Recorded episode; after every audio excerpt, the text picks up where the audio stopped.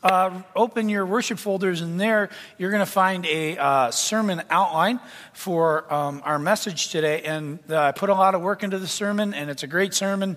And oh, I'm not going to give it to you because uh, this morning um, God did some stuff and sort of brought some things out in some different places. And so um, I wrote a whole new sermon this morning at 8 o'clock, and we're going to do something completely different. It's going to be in the same sort of mode, but uh, in a different way. And uh, I believe God has a word for us today through um, this passage. This passage, instead of Acts 16, as you have in your outline, it goes back a chapter. Acts 15, 22 through 35 is where we're going to be spending our time this morning. And um, this morning's message is specifically focused, uh, it was going to be about opening your home, hospitality. And that's a great sermon, and hopefully some, someday soon we can get to that and, and what God can teach us there. But this morning's focus is on the discipline, the spiritual discipline of encouragement, and what it is to open our hearts to God's encouragement through his people. And so we're going to spend some time with that this morning. Just one quick word as well. Even as we're sitting here, one of the members of our community is uh, getting ready to be ushered into the presence of Jesus. Uh, Jack Randy Bermuda, depending on how you know him, you know him by a couple different names, uh, was um, released from uh, life support uh, earlier on on Friday, I believe, and he continues to walk through the uh, process of being ushered into God's presence. Uh, Ross, this morning, four breaths a minute is what he's at, and so continue to pray for Jack Randy Bermuda and um, his uh, community and his friends. God be praised, and this is one of those great stories um, of what God does when He shows up. Um, Randy has been estranged from his family for a very long time. And on Friday, um, a son whom he hadn't seen in eight years showed up at the hospital when they were called. And the man is a believer and has prayed into the, um, you know, the life of, of, of, his dad as his dad dies. And um, was truly grateful to this community for bringing Jack into a relationship with Jesus. So God is, God is good there, but we continue to want to pray for our brother with that. Acts 15, beginning at verse 22, as we gather around God's word, let's pray for his blessing and uh, presence in our time. Father, when we come here to this place, um, we, we want to we wanna experience your presence. And we want to know more about you. Some of us come here not knowing you very much at all. We have questions. We have doubts, um, frustrations. We pray, God, that you meet us in those places, that your love for us through Jesus Christ might be more real. We pray, Father, for those who come knowing you just a little, um, but beginning to trust you more. We pray, Father, that you meet those folks too in some of the questions that they have, in their experience of what it means to grow in Christ. We pray that, Lord, your word is a means to that today. And that, Lord, through the power of your word, that we might be growing and maturing as a follower of Jesus. And there are people here, Father, who know you really well and have walked with you for a very long time and, and have given most of their life, given uh, a lot of their space to you.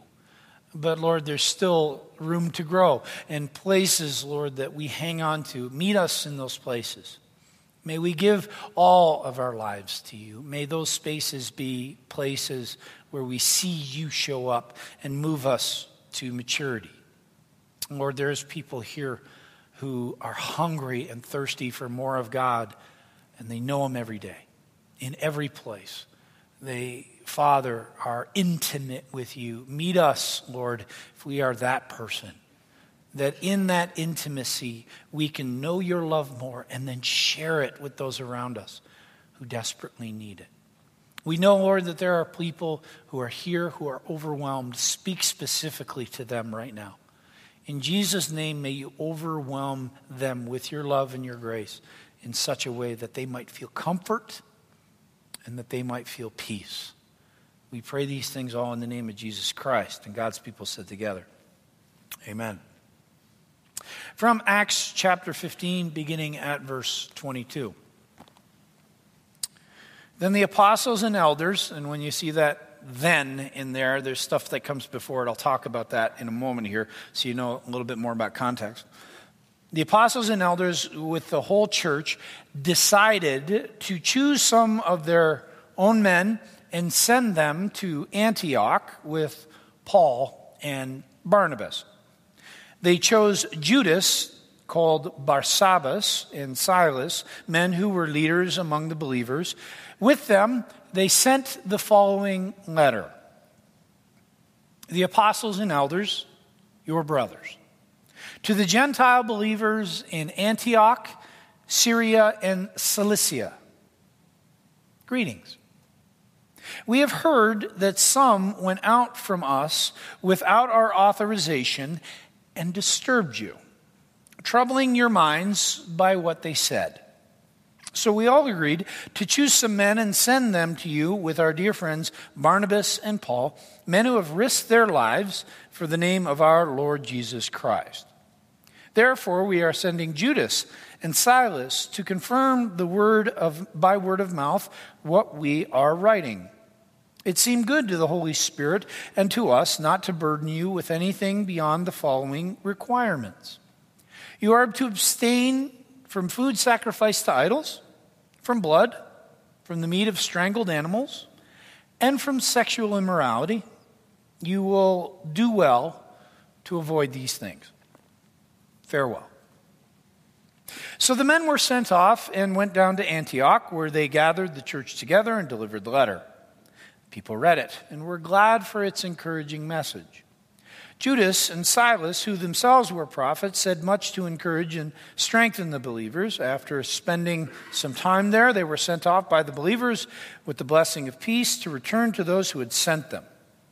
But Paul and Barnabas remained in Antioch, where they and many others taught and preached the word of the Lord. This is the word of the Lord. Thanks be to God. So, how many of you, over, let's say, sometime in the last two, three months or so, have felt a day or an hour or some period of time of just being overwhelmed by stuff, by life? How many of you have felt that way? in some way, shape, or form. Maybe it was you were overwhelmed by something with your family or maybe you were overwhelmed by something with money and maybe not having enough of it. Maybe there was a task or a situation at work. It just came down, and just all of a sudden you're in this quagmire of way too much to do with not near enough time.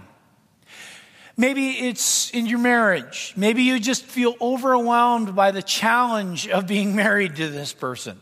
You can give your little elbow or nudge here if you'd like. Maybe, maybe it's something else.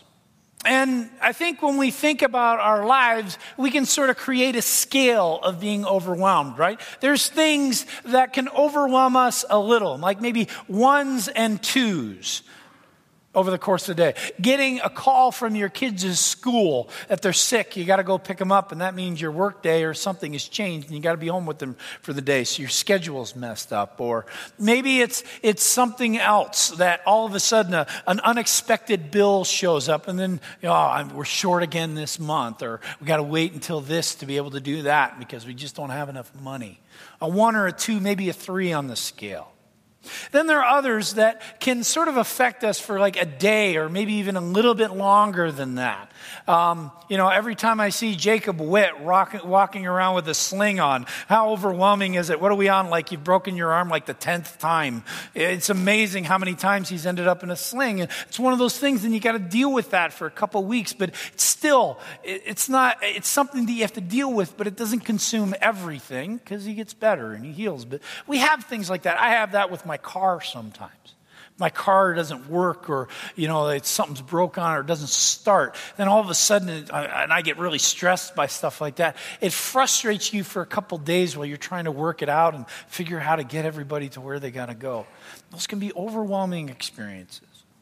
But then then there's the nines and even worse the tens. Those are the bigger ones right? The ones that start with phrases like this I'm sorry to tell you, but your diagnosis is I'm sorry, but your dad didn't make it through the night. I'm sorry, mom and dad, but I have to tell you who I really am. I'm gay. I'm sorry, but this relationship isn't working out. I think it's time we filed for divorce. Those are the sorts of things that ratchet that overwhelmed piece up to nine or 10 in a split second. And they don't just get adjusted or dealt with or resolved in a moment or a day or a month, sometimes not even a year. Sometimes it takes much longer. It can even take a lifetime for some of those sorts of things. And they can come in and steal our joy, steal our energy, steal our life from us. When we look in our text this morning about the church at Antioch, this is a group of people who are living in a place of overwhelmed of probably four or five. It's a serious situation that they're dealing with, but it's one that they can resolve hopefully soon. We see how God does work to resolve it. But in it, we learn some ideas about what God does for his people when they experience that feeling of being overwhelmed or that feeling of being frustrated by circumstances or feeling lost or feeling isolated. And I think this is an important text to us because it reminds us in our participation in the lives of others around us, in how we go through our feelings of being overwhelmed and how others go through their feelings and how God brings us together for a plan and a purpose. See, these folks in Antioch are frustrated because what they thought was one thing got told to them in a different way and it messed it up a little bit. They'd had people come to them, people like Paul and Silas and Barnabas and other missionaries who've come and told them the story of Jesus Christ. And that story of Jesus Christ, if you look at Paul's writings and how he teaches, is completely riddled with grace and the love of Jesus. Over and over again, that's Paul's MO. That's what he does. He talks about grace. He talks about Christ's love. He talks about what God gives to us. So these people in Antioch have this identity. We're new Christians, we're Gentiles, we're figuring out what this is all about, and Paul has told us all about this grace and love, and we're living into that. But then there's another group that comes. And this other group doesn't give quite the same message. In fact, they alter it significantly. Now, they're living in this new identity of grace and the love of Jesus Christ, but then someone says, Oh, that's great, but it's not enough. That's not enough for you. You need now to live in that grace and love of Jesus Christ by, well, you need to, frankly, be like us. We're Jews, and we have to do certain things. We are circumcised, we have the cleanliness laws. We have the dietary laws. You have to do things the way we do, and then Jesus will accept you. So, in many ways, these Antioch the Antioch church is going through a bit of an identity crisis. And if you're going through an identity crisis and you've gathered around this ideal of the grace and love of Jesus Christ, then someone comes in and says, No, no, no, that's not enough. It messes you up for a while. That's where they are. They're in this place being Eh, I'm not sure what we're supposed to do. How is this supposed to go now? What's truth anymore? They're asking some questions of themselves and they're asking questions of others and they don't have the answers. They'd heard things that confused and overwhelmed them. What were they supposed to do? And what should they believe? Now, there's stuff going on the believers, the church is trying to help them. There's this whole gathering in Jerusalem, right? We read all about that in the chapter or the previous part of chapter 15. There's a gathering. It's called one of the first synods, first big gathering of churches. And they're trying to figure okay, what do we tell this church? What do we tell Antioch? But you don't know anything about Antioch is at least a couple weeks journey away from Jerusalem. And it's not like you can Skype into the conversation or get a live stream of what's going going on in Jerusalem. You can't know, hey, they're trying to help us. Instead, the Antioch church feels like nobody cares. We're struggling and nobody cares. And we can feel that same way sometimes, can't we? And lots of things can do it. Kids can do it. Oh, we love our kids. And we see these little bodies up here, and I look at your kids, and they're cute and awesome. You look at my kids, and you say they're cute and awesome. Well, cute, they're older now, so they're, they're just awesome. But you're not with them all the time. They're not awesome all the time. And your kids probably aren't awesome all the time. And sometimes you moms and dads know you can just feel that feeling of being overwhelmed. Like, good grief, give me some space already. Or, I am not doing one more thing today. I'm not doing it. Or, I wish we could figure this out. School isn't going well. Friends aren't going well. Maybe their life just isn't going well. Kids can do it sometimes, and my guess is it doesn't change, doesn't alter the older that you get. Parents can do it to us, right? The older we get, many of you talk about parents that you now have to care for. And how do you do that? How do you say to dad, it's time for you to give up the car keys? You shouldn't drive anymore. How hard is it sometimes to realize that mom's losing it and she really doesn't know much of what's going on around us anymore? And you talk to a family who's going through that experience, and I'll tell you, overwhelmed will be one of the first words that you hear. Work can do it. Somebody talked to me this morning after the first service. Not long ago, they had two employees, long term employees in their company. Found out they had been embezzling over $200,000. What do you do then? What do you do when your boss rules with an iron fist and makes your life unbearable? What do you do when your coworker, depending on their mood, messes up your day or makes it? And their moods swing often. Money can do it, or the lack thereof. If we don't have enough at the end of the month, when we see another one of those envelopes with the red print on it, you know what I'm talking about? Past due, last notice. Something's going to get cut off. Something's going to be taken away. Something's something's wrong. And those are the sorts of things that can keep you up at night sometimes. And there's more. Told you before how much I hate the word cancer. Cancer is one of those things that overwhelms in a second, not just because it kills, but because of what it steals from people. Talk to anybody who's gone through cancer treatment long term, and they will tell you slowly but surely cancer takes away this or that, takes away energy, takes away focus, takes away ability, and slowly but surely so much is stolen from you. And certainly death can do that to us a spouse, a parent, a child, a friend who is gone leaves a massive hole that can throw us for a loop, and the spiral can get so very, very deep.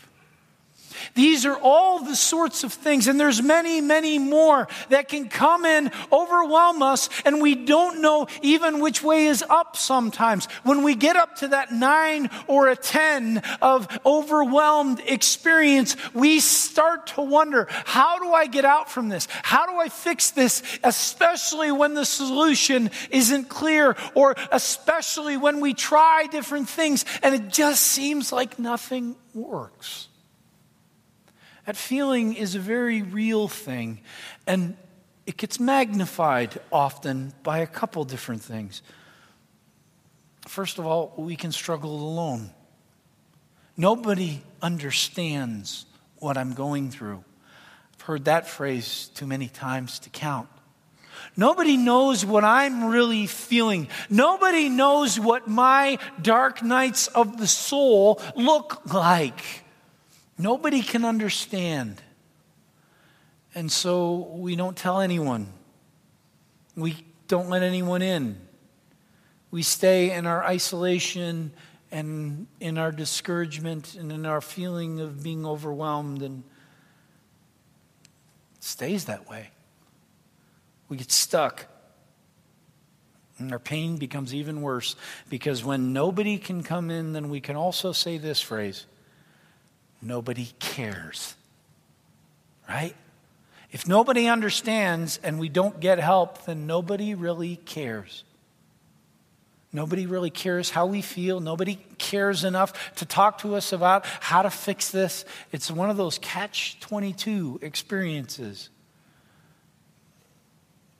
The thing is, we don't want to tell people, right? We want, I don't know about you. I am a stubborn, independent individual. I am one of those people who likes control of my life and how I walk through it. So when I think about those experiences of being overwhelmed in my life, who am I going to tell? They don't know as well as I do how to fix it. They're not going to be able to come in and figure this out. I have to do it on my own. And that attitude perpetuates itself to my isolation and loneliness. I can feel this experience a lot. In fact, over the course of my life, I realize it's one of my default moves. I can feel overwhelmed, and the isolation almost immediately follows. Why? Because I'm a stubborn goofball. And I can do it on my own. And you're not really going to be able to help me anyway. So what's the point? I'll figure it out. It's a really good phrase in my mind. And the problem is, it often doesn't work. Like I said, I've been in this place often. I was in that place uh, four or five months ago, maybe. One of those things where, frankly, you could have had my job for a quarter and I would have given you the quarter to take it. Frustrated by the experience of work, frustrated by things that weren't going well, frustrated by relationships, frustrated by what people were wanting from me that I couldn't give, frustrated by some things at home, frustrated by a lot of different stuff. And of course, nobody really knew what was going on. Nobody around me really know. Sure, Kristen and I, we had conversations about it and we worked it through, but nobody outside of that. I'm the pastor. Who am I going to tell? I, who's who's going to counsel me? And I was in a meeting one morning with a group, very early morning meeting, and it was really clear to me in those moments. God doesn't always speak to me clearly, believe you me. In this moment, He did. And He spoke clearly to me in that meeting, and He said to me, There is a person in this meeting that I want you to sp- sit and spend some time with. And it was just, yeah, abundantly clear that this was a meeting I was supposed to have. So after I was done with the early morning meeting, I texted him and I said, um, Can we meet later this afternoon? And he said, sure. You know, you know, it's sort of those text conversations when um, you get, you know, things back and forth, but you don't really understand how the other person is feeling. When he said sure, he didn't tell me that he was scared at the time when I texted him because a pastor had asked to meet with him. He thought he was in trouble. he thought that he was getting called on the carpet for something. He couldn't figure out what, but like all of us, he could make up a couple things that he was in trouble for. So we met that afternoon. We met at Uncle Howie's Pizza. You didn't know it, but Uncle Howie's Pizza is actually a sanctuary, a holy place, and you can do the work of God there. It is. Um, I've been there and done that. So we sit down in Uncle Howie's and um,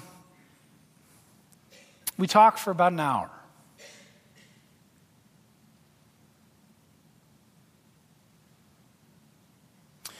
When I say Uncle Howie's is a holy place, I mean it.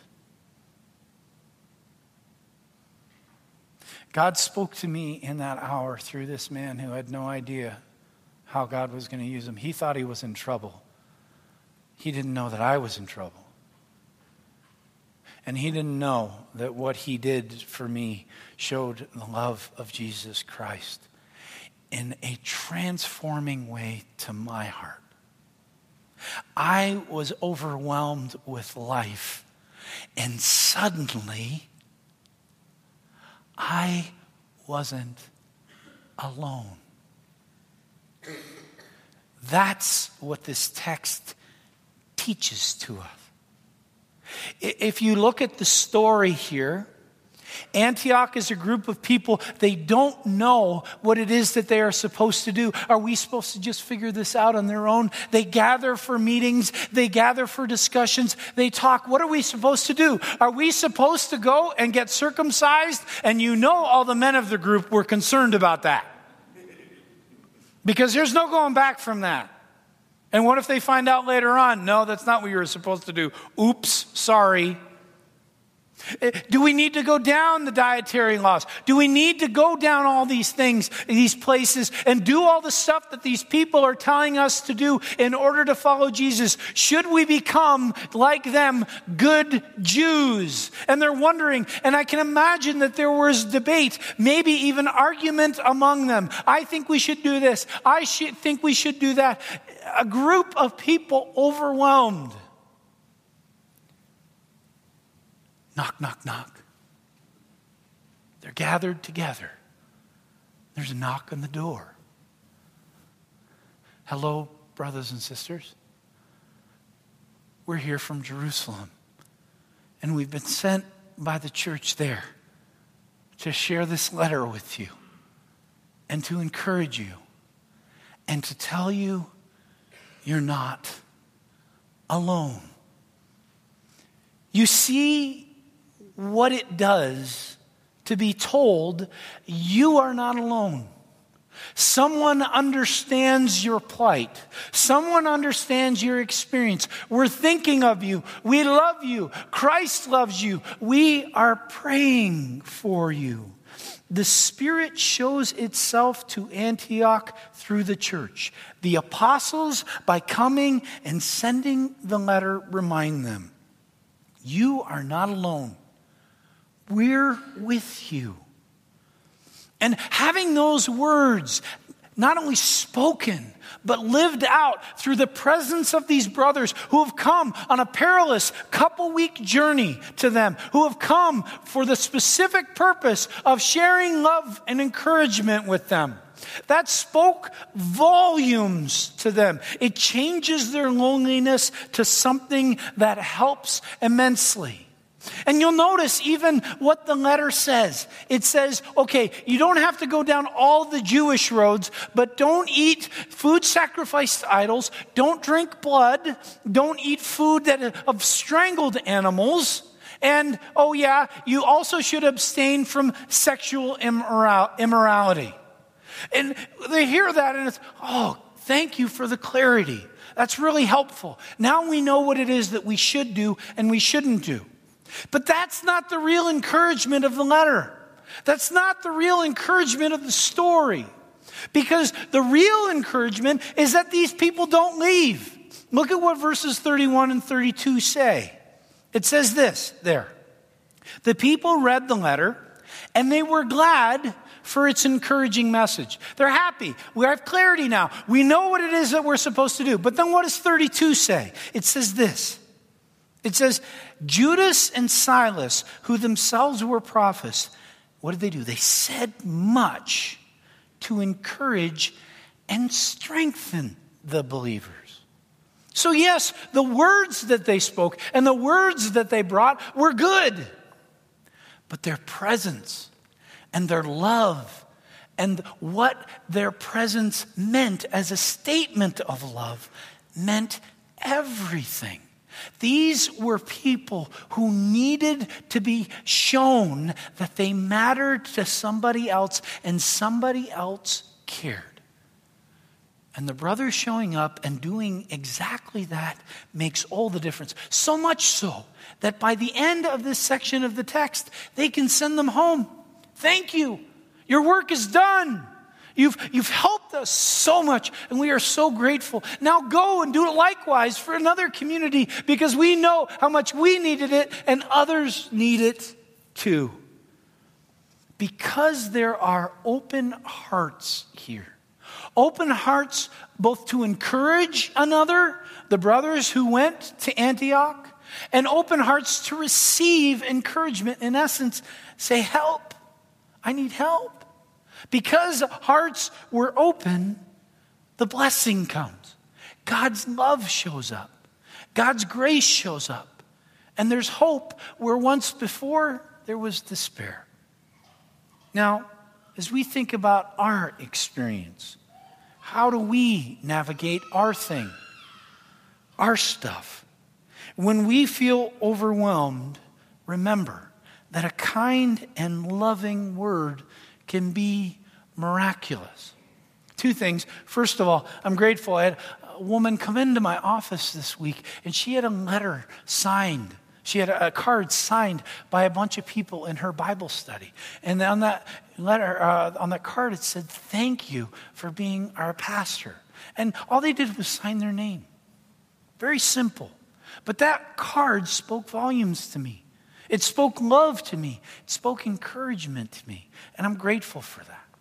Second thing that I want to highlight here is that Nick and I do this thing either every Monday or Tuesdays where we sort of walk in review everything that we do over the course of a Sunday service. So we just sort of look at things and especially how the uh, message was preached and how the sermon was, was presented. And one of the things that he said to me recently was one of those things that I knew about, but um, I needed to be reminded of. See, I don't know if you know this, but as a preacher, I can sometimes be a little intense. I don't know how that happens. It's just, I can be a little intense up here. I, I think I'm pretty laid back, but apparently others don't. And when I get intense, there's one thing that I do that really isn't always helpful. And this impacts how I give encouragement too. And that is, I don't smile. I don't smile when I'm presenting God's love to you from His Word. So I'm telling you that God loves you so much, and you're looking at me because I'm so angry, and you start to wonder. I, I, I hear you. I get it. I get it. But when we think about words of encouragement, it's much the same way. How do we present a word of love and grace from the Lord in a way that shows the love and grace of the Lord? So I need to know that when I speak words of encouragement, when we speak words of encouragement, we do it in such a way that it's heard with the love in which it's intended. John, I know the journey without your brother is hard. I know that there's challenges in saying goodbye. But hear that you and your family are not alone, that we love you. We pray for you regularly. You are one of us. And you always, always know that love. Never, ever, ever forget it. For us to figure out ways to do that in the lives of those around us, and we know who they are. We know who God has put into our life, that we can speak words of encouragement with the love that they are intended, so that they are spoken to an overwhelmed heart, and that heart hears, I'm not alone. I'm not alone. And that speaks absolutely volumes to us. Now, here's a couple other barriers that we got to sort of walk around here. One of the barriers there are that when we are overwhelmed, we don't want to ask for help. Please ask Ask for help. As your pastor, you have permission. Elger Smith, the rivercrc.com. Pull out your smartphone. I don't care if you're distracted from the message right now. You need help, pull out your smartphone, send me an email. Elger Smith, the rivercrc.com. All you have to put in there is help. Help. Or maybe it's a friend. Maybe it's uh, people up here after the service. There'll be people here. Come, let's speak about how God can help you, encourage you, and be present with you. Ask for help. Yes, you could probably do it on your own, but you'll mess it up or it will hurt more or it will take a lot longer. Come be a part of what God is offering you in Jesus Christ, His help.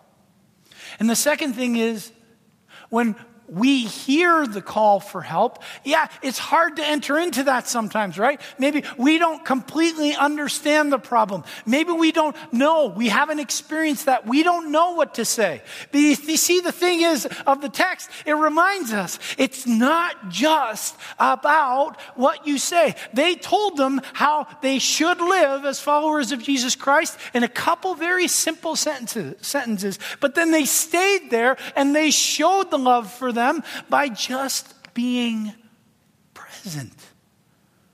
Be present as an encouragement and a word of love in the life of another who needs that sort of encouragement. The great thing is, is when we do it, what a blessing. Let me tell you about some of my favorite days. I had one actually on Friday. Friday was a day that, no, it was Thursday, sorry. Thursday, we're in the office here, and I'm working on my sermon that I didn't give you, um, and finishing it up. And all of a sudden, I hear this gruff, raspy voice from down the hall. Keep my door closed when I'm getting my sermon ready. And I recognize that voice. It's like a voice of one calling in the wilderness. Uh, who is this, this man? Oh, yes, it's James and Faith Oates. They're visiting us again from their camp in New Mexico. And the beautiful thing about them coming in was not James, because James has one of the ugliest beards I've ever seen in my life right now. But the beautiful thing about them coming into the office is that I saw what the community of encouragement does. There was about maybe seven of us gathered in the hallway right outside Beth Kim's office. And for about 10 minutes, we're hearing little stories of Faith and James story in New Mexico. We're reminding each other how much we love them, how much they love us. They said, We miss the river. We love the river. This is our family. And we said to them, We love you, we miss you too, and we think of you often. And no matter what their experience is there, they know that there's people here who love them and are their people. They're not lonely. They're not isolated. No matter how hard things get, there are people here who care. I love those sorts of days. I love those sorts of days where I see people gather around a person in need, where I see people coming beside those who are struggling, showing love, showing grace, and telling each other, you're not alone. Christ has offered us to each other to be that sort of love. When that happens and we live into that, it's very much God saying through us, one to another, I love you. I care about you. I've sent these people to you so that you know just how much I love you. We've already put up our hands with how many people feel that feeling of being overwhelmed. So, some challenges as you leave. Very simply, if you are in need because you're overwhelmed, ask for help. There'll be an opportunity right after the service is over. There'll be a couple of us, some elders, some pastors up here, and we're going to gather. We're going to be here. If you need help, all you have to do is walk up to the very front, look us in the eye, and you don't even have to tell us what's going on. We don't even have to know because we can share God's love into a situation that we don't even understand. God does. Just come up and say, Help. And if God is giving you right now, and maybe He is, and I hope He is, if He is giving you the name or a picture of a person that you need to be an encouragement to, a card, a phone call, a word in the hallway, chasing down in the fellowship hall, then please Be obedient to the call of God because we know ourselves how powerful that feeling of being overwhelmed is. We don't want that for our lives. And if we can bless others in that experience, then for us to be obedient to that is a beautiful thing. People of the river, let's pray together that God equips us to that end. Living God, for those who are here this morning, in the midst of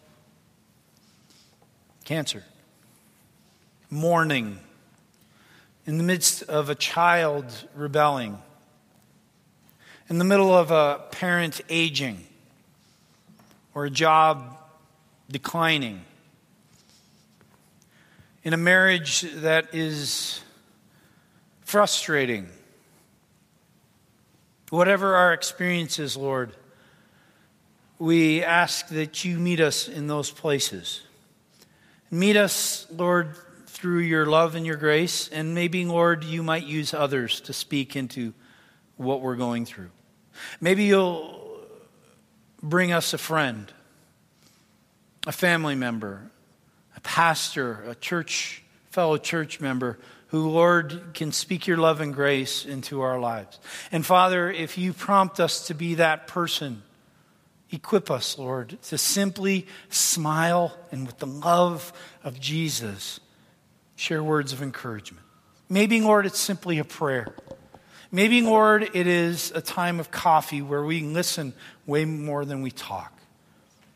But if, Lord, that's a way that you want to grow your people, show your love, show your encouragement, maybe even, Lord, speak your name for the first time, Lord, equip us to that end. Equip us that we might be used by you for your glory. We pray these things in the name of Jesus Christ. Amen.